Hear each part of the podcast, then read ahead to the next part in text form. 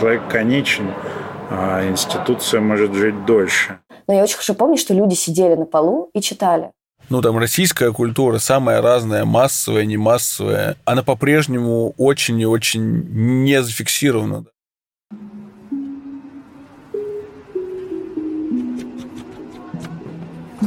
Вы слушаете подкаст «Пара культуры». В нем мы говорим про культурные институции, независимые заведения и пространства, которым удалось повлиять на современную российскую культуру и сформировать локальное сообщество.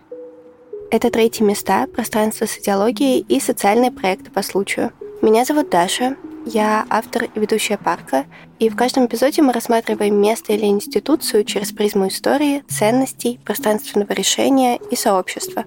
Мы верим во взаимное влияние людей, идей и мест люди пытаются организовать какое-то сообщество, но не возглавить его лидерским методом.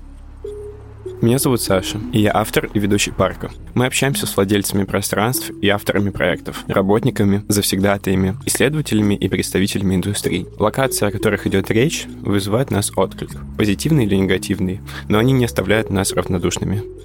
Наш парк культуры будет выходить раз в две недели на всех платформах. В четверг, 21 октября мы выпустим первый эпизод подкаста, в котором говорим о московской кофейне «Кооператив Черный» как о третьем месте с горизонтальной структурой.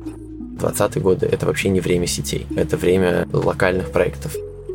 Параллельно эпизодам мы пишем тексты, составляем подборки и вовлекаем в диалог в телеграм-канале парка и на его страницах в Инстаграме, ВКонтакте и Фейсбуке. Слушайте, читайте и присоединяйтесь к нашему планируемому сообществу, чтобы составить свою карту нового парка культуры с нами.